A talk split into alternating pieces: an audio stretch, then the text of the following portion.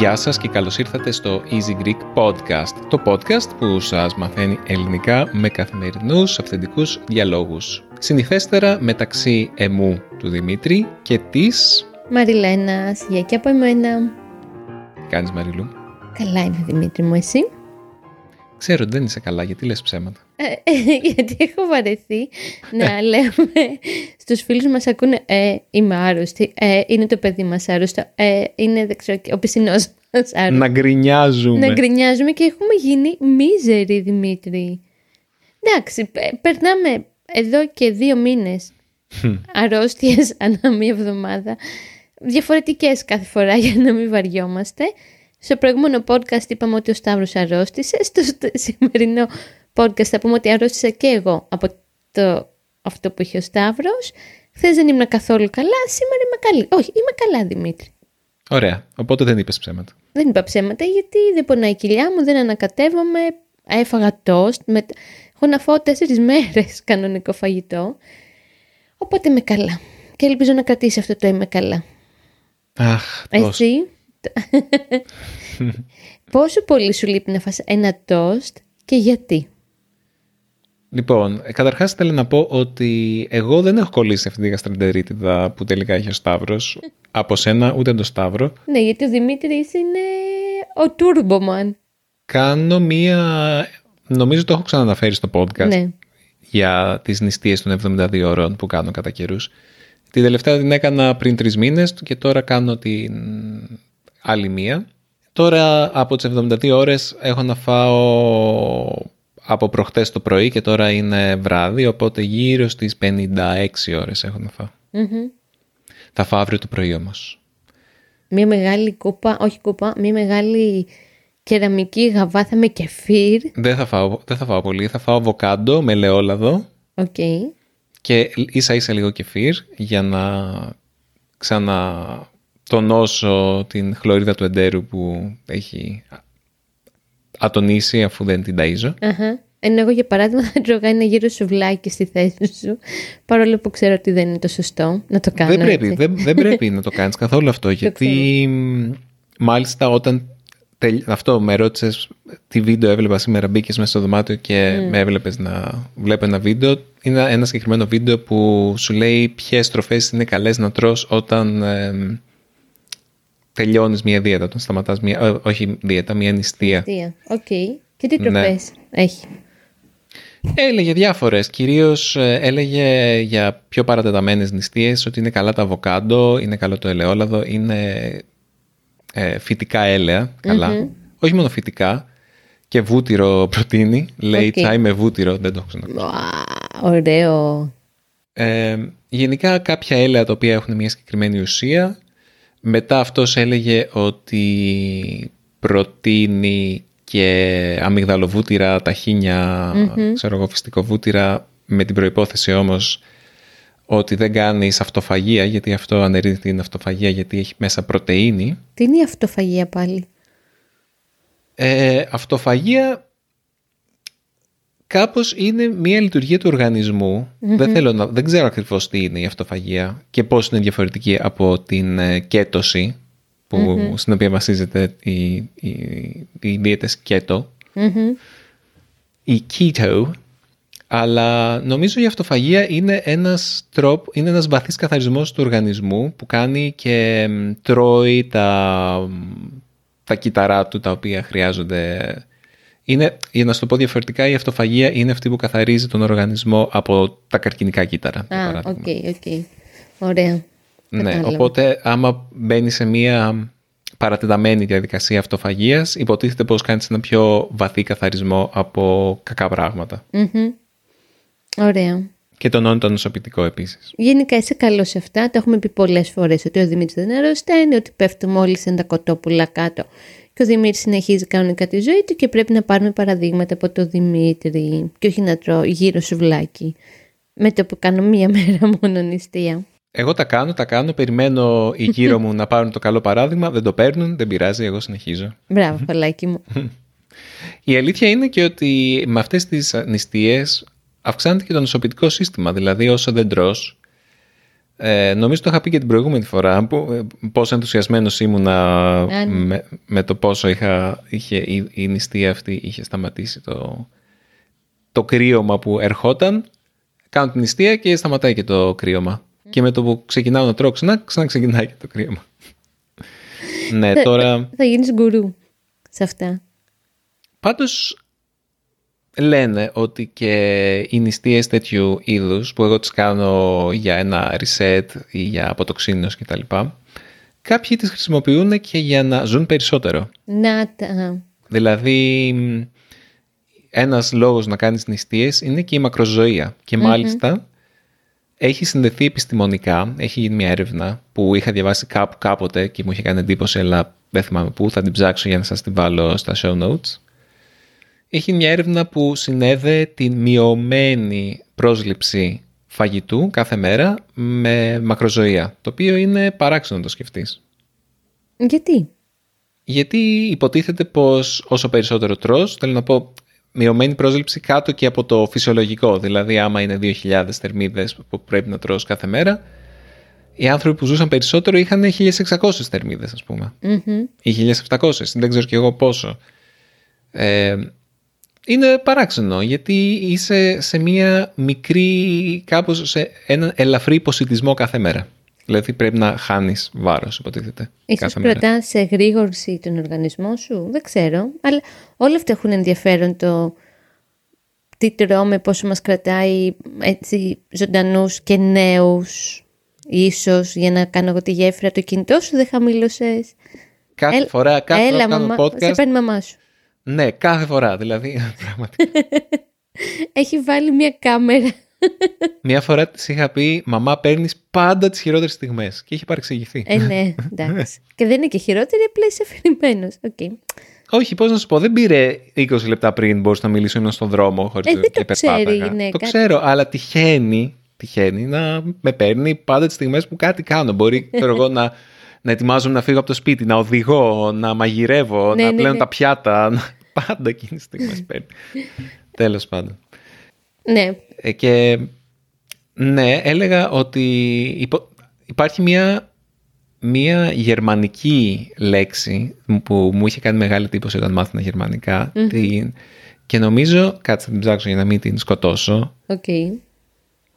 αν και είμαι σχεδόν σίγουρος, είναι τα... Το να μην τη σκοτώσω σημαίνει να μην την κάνω τελείως λάθος, να μην την ξεφτιλίσω, ας πούμε, ρε παιδί μου. Γιατί θα έχετε απορία τι σημαίνει. Ναι, μπράβο. Να μην την... Να μην, ναι, δεν έχω κάτι να πω, το πες τέλεια. Ευχαριστώ. Λοιπόν, είναι τα Zivilisationskrankheiten που είναι οι αρρώστιες του πολιτισμού. Α, α, έχει μέσα Είναι- στο Zivilisation, ναι. Ναι, από τα civilizations Οκ. sicknesses, ας πούμε, Αχα. ε, illnesses. Είναι μ, οι αρρώστιες που έχουμε από το γεγονός ότι είμαστε πολιτισμένοι, ότι έχουμε εκπολιτιστεί. Όπως θα λέγανε κάποιοι, έχουμε ε, αποφυσιοποιηθεί. Δεν υπάρχει αυτή η λέξη, την έβγαλα μόνος μου αυτή τη στιγμή. Οκ, ναι, μην τους μάθουμε τελείως. Είμαι και λεξιπλάστης. Οκ. Ότι έχουμε τέλος πάντων φύγει μακριά από τη φύση μας. Και έχουμε μια καθιστική ζωή όπου είμαστε όλη μέρα μπροστά σε οθόνες, τρώμε πολλά, ε, Junk. πολύ ζάχαρη, πολύ junk, πολύ άσπρο αλεύρι και υδατάνθρακες. Ε, δεν κάνουμε γυμναστική, ε, δεν προσέχουμε. Είναι όλα αυτά. Ο διαβήτης, ο καρκίνος, τα καρδιακά τέτοια. Είναι Λύσαξε με τον καρκίνο σε αυτό το podcast, Δημήτρη. Δεν είπα τίποτα. Ναι, ή- ναι, εντάξει. Αλλά είναι, είναι και αυτός μία... Δηλαδή, ναι, το, ξέρω. το ότι έχουμε αυξημένα ποσοστά τέτοιων ασθενειών οφείλεται κυρίως στο ότι, στον τρόπο ζωής μας. Γι' αυτό λοιπόν, για να σου κάνω εγώ γέφυρα, κάποιος αποφάσισε να αλλάξει τον τρόπο ζωής του για όλα αυτά, αλλά και γιατί άλλο Δημήτρη, για να φαίνεται πιο. Νέος... Αυτό ουσιαστικά θέλουμε να συζητήσουμε σήμερα με τον Δημήτρη. Δεν νομίζω ότι είναι για να... Διάβασα αυτό το άρθρο. Εγώ δεν το Διαβασικά- διάβασα όλο, είναι πάρα πολύ μεγάλο. Είναι δύο άρθρα. Διάβασα ένα στην, ε, στο Lifo. News 24-7 ήταν και ένα στη Οκ. Lifeo, Το οποίο στη Lifo είχε μάλιστα και τον επιστήμονα, τον γιατρό που... Ναι, τρομακτικό. Το οποίο είναι ενδιαφέρον. Τον Όλιβερ Ζόλμαν. Πάμε να πούμε λίγο στους φίλους που μας ακούνε γιατί πράγμα θέλουμε να μιλήσουμε. Ναι. Να τους βάλουμε στο κλίμα γιατί τους μπερδέψαμε. Ε, εμπνευστήκαμε για αυτό το επεισόδιο σήμερα από έναν κύριο, πώς λέγεται, Brian... Ε, κάτσε, τον είχα κάπου. Brian. Να τους. Όχι. Τον είχα, πού είδε. Δεν είναι ο Τζόνσον. Α, Περίμενε. ναι, Brian Johnson, όχι. Brian Johnson. Εδώ μόνο σαν Τζόνσον τον λέει. Ωραία. Ε, αυτός ο κύριος είναι ένας εκατομμυριούχος, ο οποίος θέλει να ζήσει... Δισεκατομμυρίουχος. Εκατομμυρίουχος. Δισεκατομμυριούχος είναι. Τέλος πάντων, επενδύει Έχει πολλά λεφτά. κάθε χρόνο 2 εκατομμύρια σε ένα project blueprint, λέει, που θέλει αυτό το project να αυξήσει την, το, τε- την, μακρο- να αυξήσει το προσδόκιμο ζωής γενικά στην ανθρωπότητα, φαντάζομαι ιδιαίτερα στους πλουσίους, που, που θα μπορούν να πληρώνουν τέτοιες θεραπείες ή τέτοια προγράμματα. Τέλος πάντων αυτό που θέλει να κάνει είναι να νικήσει τον θάνατο και να νικήσει τα γυρατιά, τα γυρατιά κυρίως. Αυτό κατά κυρίως λόγο. Δηλαδή το θάνατο τώρα να τον νικήσει προς το παρόν δεν γίνεται. Θέλει με κάποιο τρόπο λέει να μειώσει το. Όχι το πόσο, το πόσο φαίνεται, το πόσο είναι η ηλικία του σώματός του. Σωστά δεν τα λέω. Ναι, προς το παρόν θέλει να επιβραδύνει το ρυθμό που Γερνάει. γερνάει και φαίνεται, λέει, ότι το έχει κάνει. Το έχει καταφέρει με κάποιους δείκτες που έκανε αυτός ο κύριος, πώς τον είπε, Ζόλμαν, Όλιβερ Ζόλμαν. Ζόλμ, Όλιβερ Ζόλμαν. Που άμα δεις φωτογραφία, η Έλληνα υποτίθεται 30 και φαίνεται λες και είναι 16 χρονών. Χριστέ μου. Τι ζούμε. Ναι. Ε, αυ- ε, με κάποια κριτήρια, με κάποια τέτοια μ, τεστ που κάνεις στα όργανα του, μπορεί να δει την ηλικία των οργάνων του και Ακριβώς. σε κάποιες περιπτώσεις η ηλικία των, ορ- των οργάνων του έχει αντιστραφεί. Δηλαδή όσο γερνάει αυτός η ηλικία, ξέρω εγώ, της καρδιάς του, του σκοτιού, δεν ξέρω, λέω τώρα, όργανα, έχει αντιστραφεί. Και αυτός είναι 45 χρονών, αλλά λέει έχει το 29 ε, χρόνια. τώρα έχει, λέει, μέγιστο καρδιακό ρυθμό ενός 37χρονου και προφανώς σύμφωνα με ορισμένες μετρήσεις έχει δέρμα 28χρονου και είναι 45. Οκ, 45. Ποιος είναι 45 να σκεφτώ; Οκ. Ναι. μ, Τώρα μπαίνουν πολλά ζητήματα μέσα, Δημήτρη, περί ηθικής και περί πόσο καλό είναι να παρεμβαίνουμε στο σώμα μας με αυτόν τον τρόπο. Εγώ σοκαρίστηκα αυτό που σου είπα πριν ξεκινήσει το podcast, γιατί έχει μια φωτογραφία εδώ στη Lifeo, μπορείς να βάλεις μετά το link να το διαβάσουν οι φίλοι μας και να δουν και τη φωτογραφία. Με τα πόσα λέει φάρμακα και συμπληρώματα διατροφής παίρνει ο τύπος κάθε μέρα το πρωί. Δεν ξέρω, εμένα αυτό μου βγάζει κάτι άρρωστο και μεταφορικά και κυριολεκτικά. Ότι τόσα πολλά φάρμακα, τόσα πολλά συμπληρώματα και ξυπνάει κάθε μέρα 5 η ώρα το πρωί. Δεν ξέρω, το έχει δει σαν project τώρα. Έχει Μα- γίνει το, το μοναδικό project της ζωής του. Ναι, μάλλον τα έχει λύσει τα υπόλοιπα της ζωής του τα προβλήματα. Προφανώς έχει πάρα πολλά λεφτά, ναι, και Ναι. είναι, ε, από ό,τι κατάλαβα είναι επενδυτής ο άνθρωπος, οπότε βγάζει λεφτά από, διά, με διάφορα, από, από διάφορες μεριές που δεν χρειάζεται να δουλεύει ενεργά σε κάτι 8 ώρες την ημέρα, ας πούμε. Όχι. Ε, αλλά μ, ναι, είναι, δε- αυτό που κάνει ο κύριος Τζόνσον είναι, σκέφτομαι ότι όσο χρόνο κερδίζει από τη ζωή του, δηλαδή άμα κερδίσει 20 χρόνια λέμε τώρα, άμα τα βάλει στα θρηστικά αυτά τα 20 χρόνια θα είναι το πόσος χρόνος κάθε μέρα ξοδεύει στο να ζήσει περισσότερο. Γιατί θέλει να Μα δεν ζήσει... τον ενδιαφέρει να ζήσει περισσότερο, τον ενδιαφέρει να παραμείνει για πάντα νέος. Όχι. Λίγο, λίγο Dorian Gray, εγώ αυτό έχω καταλάβει. λέει ότι θέλει να ζήσει περισσότερο. Λέει ότι αγαπάει τη ζωή. Στο άλλο άρθρο έλεγε ότι Ναι. δεν τον είχαν ρωτήσει αν φοβάται το θάνατο. Ναι. Και λέει, όχι, δεν είναι ότι φοβάμαι το θάνατο. Αγαπάω τη ζωή και άρα θέλω να ζήσω όσο το δυνατόν περισσότερο. Ψαγμένος ο Μπράιαν Ράιεν. να σου πω τι άλλο κάνει, λέει, για να τον βοηθήσει στο να φαίνεται 15 χρόνων ενώ θα είναι 85. Ε, Φοράει, λέει, γυαλιά που μπλοκάρουν το μπλε φως, άκου τα εσύ αυτά, για να εξασφαλίζει περίπου 9 ώρες ύπνου τη νύχτα. Ναι. Μετά λέει, οι ηλεκτρομαγνητικοί παλμοί γυμνάζουν τους μύες σε λιγότερο προσβάσιμα σημεία, όλα αυτά είναι από το άρθρο της Lifo, να τονίσω, και ξεπλένεται όλο του με αντιοξυδοτικό τζελ μετά το βούρτσισμα και το οδοντικό νήμα. Οκ. Ναι. Και κάνει αυστηρή χορτοφαγική δίαιτα. Τι άλλο κάνει, κάνει διάφορα. έχουμε λέει 70 πλάς όργανα του σώματος που έχουν τη δική τους φωνή. Εσύ δεν το έκανες Δημήτρη αυτό. Με κάποιον τρόπο το κάνεις. Προσέχεις πολύ να διατηρήσεις σε φόρμα, αλλά όχι να μοιάζει πιο νε... Τι εννοείς το κάνω, ε, περίμενε λίγο. Έχει, έχει διαφορά το...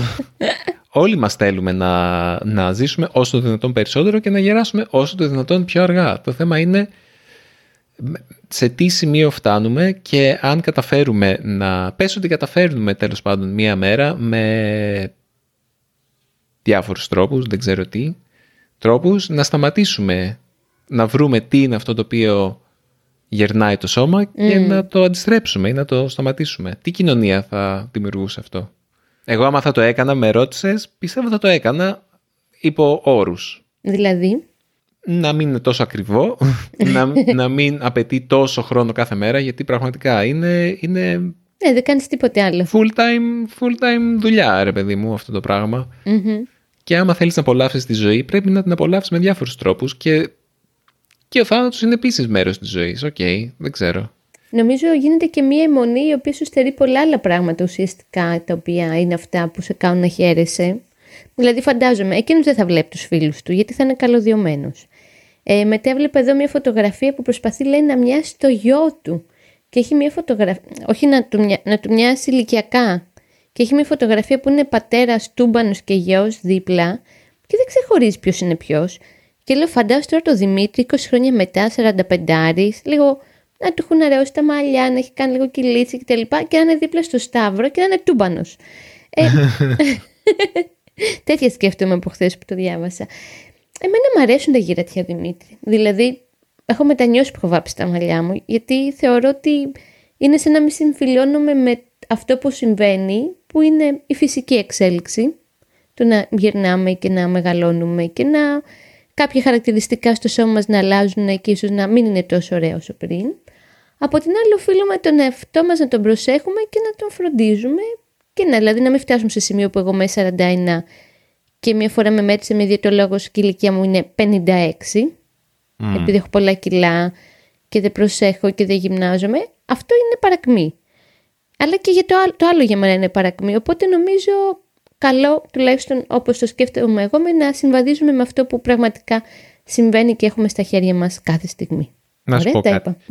Ε, συμφωνώ με όλα αυτά. Ευχαριστώ. Αλλά το, τελικά ε, κάθομαι και σκέφτομαι ότι τελικά ποια είναι η φύση του ανθρώπου είναι κάτι πάρα πολύ υποκειμενικό και αλλάζει ανάλογα με τις εποχές. Γιατί με την πρόοδο της ιατρικής το τι ποια είναι μια φυσική ηλικία για τον άνθρωπο να πεθαίνει έχει αλλάξει πάρα Α, πολύ. ναι, σίγουρα. Επίσης, ε, οι μεταδοτικές ασθένειες είναι πολύ λιγότερο επικίνδυνες πια, που πριν λίγο καιρό τελείωσε μια πανδημία που σκότωσε πολύ κόσμο, δεν ήταν τόσο θανατηφόρα σε σχέση με πολλές άλλες πανδημίες του παρελθόντος. Και κάπως έχουμε και αυτό το λέω γιατί κάπως έχουμε ξεχάσει τι σημαίνει μια αρρώστια η οποία πραγματικά αλλάζει τον κόσμο από το τι θανατερό αφήνει πίσω της. Π.χ. η, η Ισπανική γρήπη, ναι, η πανούκλα, η, ναι. η ευλογιά, τέτοιες πολύ θανατηφόρες ασθένειες. Και λένε κάποιοι ότι πραγματικά ο άνθρωπος άρχισε να αρρωσταίνει από τη στιγμή που εκπολιτίστηκε, ξαναπηγαίνουμε σε αυτό το που λέγαμε πριν, ότι ο πολιτισμός και οι ασθένειες του πολιτισμού τελικά ο πολιτισμός ευθύνεται για τις ασθένειες. Γιατί πολλές από τις ασθένειες που έχει ο άνθρωπος τώρα είναι από τα ζώα μας έχουν έρθει. Όπως η πανούκλα π.χ. από, τα, από τους αρουραίους που ήταν στις πόλεις των Μεσαίωνα. Και ο COVID από τον Μπακολίνο, έχω καιρό να το πω αυτό. Ναι, από τον... τώρα λένε ότι ήταν από εργαστήριο. Αυτή είναι η, η, επι... η επικρατέστερη θεωρία. Ωραία. Ε, όμως, όταν ο άνθρωπος ζούσε σε φυλές και ήταν κυνηγόστροφος ελέκτης, αρρώστανε πολύ Οι περισσότεροι άνθρωποι που πέθαναν τότε πέθανανε από τις κακουχίες. Όχι από τις κακουχίες, πεθαίνανε βίαιους, από βίαιους θανάτους. Μπορεί να, να πεθαίνανε από... Το κυνήγι. Στο κυνήγι, ναι. Ή να σπάγανε, ή να, να πεθαίνανε από κάποια μόλυνση. Επειδή δεν είχαν αντιβιωτικά, δεν είχαν... Άμα κάτι, άμα χτυπάγανε κάπου ή για κάποιο λόγο μολυνόταν ένα τραύμα, είχαν πολύ λιγότερες πιθανότητες να επιβιώσουν από ό,τι σήμερα. Αλλά περισσότεροι δεν πέθαναν από αυτό που γνωρίζουμε εμείς σήμερα ως ασθένειες.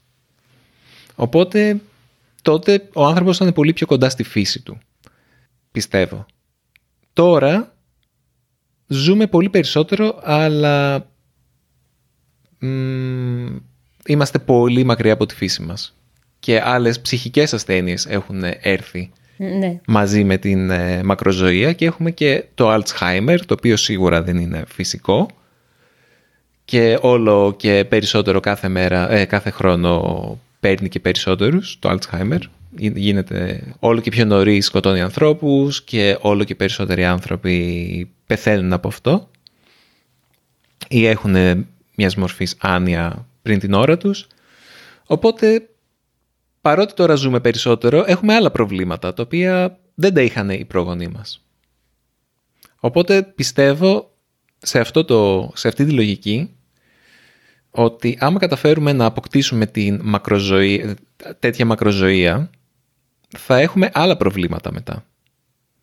Ε, νοητικά, κοινωνικά, δεν ξέρω, αλλά ακούγεται σαν κάτι το οποίο είναι, ε, έχει μόνο θετικά αλλά τίποτα δεν έχει μόνο θετικά. Είναι σαν αυτό που συζητάγαμε με τον Δημήτρη, πάνω σε αυτό που λες Δημήτρη, όταν για παράδειγμα, εγώ είχα ένα παππού που έφυγε από τη ζωή στα 94 και για τα τελευταία, ας πούμε, αν όχι δύο χρόνια, ενάμιση χρόνο τον κρατάγαμε το ζω, ζόρι στη ζωή. Είχε λίγο άνοια, δεν αντιλαμβανόταν, έπρεπε να πηγαίνει στο νοσοκομείο συνέχεια. Και συζητάγαμε με τον Δημήτρη τι νόημα έχει όλο αυτό τελικά. Ότι μάλλον το κάνουμε για εγωιστικούς λόγους, γιατί θέλουμε να έχουμε τους ανθρώπους που αγαπάμε κοντά μας και όχι για κάτι το οποίο είναι ουσιαστικό από τη στιγμή που και ο άλλος δεν αντιλαμβανόταν πολύ. Οπότε ε, νομίζω ότι σχετίζεται λίγο με αυτό που λες, ότι ζούμε περισσότερο μεν και προσπαθούμε εκεί τεχνητέ, τεχνητές, τεχνικές υποστηρίξεις και δεν ξέρω εγώ τι. Τεχνητές. ωραία, ευχαριστώ. Και το κάνουμε, δεν είναι ποιοτική ζωή, είναι κάπως ποσοτική. Να σου πω κάτι που διάβασα στο άρθρο και μου φάνηκε ενδιαφέρον. Το είχα δει και σε ένα ντοκιμαντέρ στο Netflix αυτό πρόσφατα. Κάνει αναφορά σε τρία μέρη, σε δύο μέρη εδώ, αλλά θα πω και το τρίτο στον πλανήτη, όπου λέει στους κατοίκους βρίσκεται ένα ειδικό γονίδιο που δεν βρίσκεται σε, άλλα, σε άλλους ανθρώπους από άλλα μέρη της γης, το οποίο σε αυτό το γονίδιο οφείλεται η μακροζωία. Ξέρεις ποια είναι αυτά τα μέρη; Mm, θα έλεγα Ικαρία. Ευχαριστώ. Κάπου στη Ιαπωνία. Μπρα... Πού το, ξε... το ξέρεις; Πρέπει να είχα διαβάσει γι' αυτό πριν. Νομίζω δύο μέρες στην Ιαπωνία και στην Ικαρία ή κάπου αλλού. Είναι η Ικαρία που είναι ένα νησί στο βόρειο Αιγαίο εδώ στην Ελλάδα. Είναι ένα μέρος στην Ιαπωνία, ο Κοσινάουα, κάπως έτσι δεν θυμάμαι. Ο Κινάουα. Ο Κινάουα, μπράβο. Και είναι και η Σαρδινία, Δημήτρη. Σε αυτά τα μέρη λέει κάτι και έχουν ένα γονίδιο που τους επιτρέπει να ζουν για πολλά πολλά πολλά χρόνια και να ζουν και καλά. Γονίδιο είναι αυτό, δεν είναι ο τρόπος ζωής λοιπόν. Ε, νομίζω είναι συνδυασμός, αλλά εδώ πέρα στο άρθρο αναφέρεται σε ένα γονίδιο. Τώρα δεν μπορώ να το ξαναβρω γιατί είναι και τεράστιο αυτό το άρθρο. Mm. Και είχε κάτι φωτογραφίες αυτού του κυρίου Μπράιαν που όποτε τις βλέπω αποσυντονίζομαι. Να το, λοιπόν, περίμενε. Το γονίδιο εντοπίστηκε σε ανθρώπους που ζουν στις λεγόμενες γαλάζιες ζώνες του πλανήτη, όπως η Οκινάουα στην Ιαπωνία και η Σαρδινία στην Ιταλία, όπου οι άνθρωποι συνήθως ζουν μέχρι 100 χρόνια ή και περισσότερο. Συνήθως και παρα... ζουν ναι. μέχρι 100 χρόνια. και παραμένουν υγιείς. Οκ. Okay. Μάλιστα. Ενδιαφέρον. Οπότε με τη γενετική μηχανική κάποια στιγμή θα μπορεί κάποιος να σου βάλει αυτό το γονίδιο και να έχεις αυτό το σούπερ ναι. γονίδιο και να. Μάλλον δεν θα προλάβουμε εμείς αυτά. Μην το λες. Λες. Ναι, τα τελευταία χρόνια η γενετική έχει προχωρήσει πάρα πολύ. Mm. Αν και στο παρασκήνιο, αλλά ειδικά με, με το DNA και αυτά. Δεν ξέρω, εγώ πιστεύω ότι ή θα τα προλάβουμε πολύ σύντομα ή δεν θα τα προλάβουμε ποτέ. Okay. Ή θα, γίνουν, θα υπάρξουν πολύ μεγάλες ανακαλύψεις σε αυτό το τομέα ή υπάρχει κάτι το οποίο υπάρχει κάτι στο θάνατο και στη γύρανση που δεν μπορούμε να το, να το παραβιάσουμε και να το αντιστρεψουμε Εγώ πάντως θα μάθω στο Σταύρο να αγαπάει τους μεγάλους ανθρώπους σε ηλικία και να τους σέβεται, οπότε να είναι και εκείνος όπως είμαι και εγώ συμφιλειωμένος με το ότι γερνάνε οι άνθρωποι και μεγαλώνουν. Εγώ το θεωρώ ευλογία αυτό και δεν με τρομάζει καθόλου. Κάτι άλλο ήθελα να πω ρε Δημήτρη πριν να κλείσουμε. Θες να προσθέσεις κάτι άλλο ή να το πω αυτό που έχω στο μυαλό μου; Πες το. Ωραία. Είχα διαβάσει πριν πολλά χρόνια ε, τώρα το έψαχνα λίγο εδώ στο Google, ένα βιβλίο του Ισραηλί, του Ισραηλινού Χανίφ Κιουρέισι, τον ξερεις Το πιο γνωστό του βιβλίο είναι το Black Album, που λεγόταν Το Σώμα. Δεν θυμάμαι ακριβώς την ιστορία, το έχω λίγο θολό στο μυαλό μου γιατί είναι πάνω από 10 χρόνια που το διάβασα. Και λέει για την υπαρξιακή αγωνία του πρωταγωνιστή, όπου με κάποιον τρόπο, δεν θυμάμαι ποιον, μπαίνει στο σώμα ενός νέου ανθρώπου και εγκλωβίζεται σε αυτό και δεν μπορεί να βγει. Και ενώ στην αρχή είναι κάτι το οποίο του ήταν πολύ επιθυμητό, ότι ναι, θα ζήσω σαν νέος και έχω σφριγγυλό κορμί και δεν ξέρω εγώ τι, και η καρδιά μου χτυπάει καλύτερα και όλα αυτά που κάνει τώρα ο κύριος Μπράιαν, ε, μετά από λίγο το μετανιώνει και θέλει να βγει, αλλά δεν τα καταφέρνει. Αυτό. Και μου... Αυτές τις μέρες που το συζητάμε με τον Δημήτρη πολύ έντονα, γιατί αυτό κάνουμε και περνάει η ώρα. Κάποιος διαβάζει κάτι και μετά το συζητάμε εδώ στο σπίτι. Ε, μου θύμισε αυτή την ιστορία του Χανίφ Κιουρέισι. Αν σας ενδιαφέρει ψάξτε το να το διαβάσετε, είναι ένα καλό βιβλίο. Αυτά. Και φυσικά αυτό σαν ιστορία εμφανίζεται πάρα πολύ και στην επιστημονική φαντασία. Ε, ναι, φαντάζομαι. Γενικότερα. Νομίζω δεν μου έρχεται βέβαια κάποια ιστορία που να έχει αθάνατους ανθρώπους. Ε, όλο και κάτι υπάρχει. Έχω την αίσθηση ότι κάπου το έχω δει και κάπου το έχω διαβάσει, αλλά τώρα δεν μου έρχεται. Πάντως, είναι κάτι το οποίο παίζει. Εμένα μου άρεσε τώρα άσχετο και σχετικό αυτό που λέει ο Μίλαν Κούντερα για το θάνατο. Ο Κούντερα δεν το έλεγε. Δεν θυμάμαι, νομίζω Κούντερα. Ότι είναι το πιο δημοκρατικό πράγμα που μας συμβαίνει, γιατί συμβαίνει σε όλους. Ανεξαρτήτως. Πλούσιοι, φτωχοί, ε, με κοντή, ψηλή, χοντρή, αδύνατη, όλοι θα πεθάνουμε μια μέρα. Οπότε για μένα αυτό ήταν μια ανακουφιστική σκέψη mm. που το διάβασα. Γι δεν είμαστε λέει.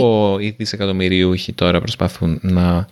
Διαφοροποιηθούν. Να γίνουν αθάνατοι. Γιατί είναι το τελευταίο σύνορο που τους διαχωρίζει από... τους πλεμπέους. Ναι. Ωραία. Τι είναι η πλεμπέη; Η, η πληβή από την πλέμπα. Okay. Η φτωχή και η βρώμικη και δεν ξέρω εγώ τι. Είναι, ναι, η κατώτερη τάξη, η δούλη ας πούμε. Στην εποχή μας δεν έχουμε δούλους, όπως είχαν στην, ε, Ρώμα, στη Ρώμη, στην αρχαία Ρώμη. Από εκεί βγαίνει αυτή η λέξη νομίζω. Okay, Αλλά τα κατώτερα στρώματα είναι η πληβή ακόμα και τώρα. Έτσι τους λεμε Και υποτιμητικά η πλέμπα. Οκ. Okay. Ωραία. Το μάθατε και αυτό. Χρήσιμο για τα ελληνικά Μπορούμε να τελειώσουμε κάπου ε, ναι. το podcast μας. Ωραία. Το χάρηκα το podcast σήμερα. Ήταν πιο χαλαρό, ε. ε ναι. Μετά τα Τέμπη και μετά δεν θυμάμαι τι άλλο έχουμε κάνει. Μιλήσαμε για τον Σταύρο και την Κέρκυρα. Α, ναι, και αυτό ήταν λίγο ζώρικο, οπότε όχι ότι αυτό που συζητάμε δεν είναι ζώρικο, αλλά είχα ανάγκη να κάνω μια φιλοσοφική κουβέντα, Δημήτρη μου. Mm. Εγώ χαιρετώ, φιλιά, την αγάπη μου να προσέχετε και να φροντίζετε τον εαυτό σας. Αυτό. Ναι, όχι 10 ώρες την ημέρα με φάρμακα και... Και κολονοσκοπήσεις. Και τροφικά συμπληρώματα διατροφή, συγγνώμη. Αλλά ναι, ένα τρεξιματάκι, λίγη γιόγκα, λίγη καλή διατροφή, λίγη αγάπη, λίγο ε, ξύσιμο γάτας που χαλαρώνει τη διάθεση γενικότερα. Καλό κάνει. Οι γάτες θα σώσουν τον κόσμο. Και να κοιμάστε. Ναι. Το πρέπει να το ακούω εγώ που δεν κοιμάμαι καλά. Λοιπόν. Για χαρά. Άμα σας άρεσε αυτό το podcast, άμα θέλετε να μας κάνετε κάποια ερώτηση, κάποια παρατήρηση, κάποιο σχόλιο, τα πάντα, στείλτε μας στο podcast στο πάκι easypavlagreek.org ή αφήστε μας ένα σχόλιο στο easygreek.fm. Θα τα δω εγώ και θα σας απαντήσω. Οπότε τα λέμε στο επόμενο επεισόδιο του Easy Greek Podcast. Μέχρι τότε να είστε όλοι και όλες καλά, δυνατοί και δυνατές. Πώς το είπες Μαριλού, σφριγγυλοί και σφριγγυλές. Αυτό. Είπα εγώ τέτοιο πράγμα. Κάτι είπες πριν ένα σφριγγυλό σώμα. Α, ναι, ωραία λέξη. Ναι, αυτό λοιπόν. Κρατήστε το. Γεια και χαρά.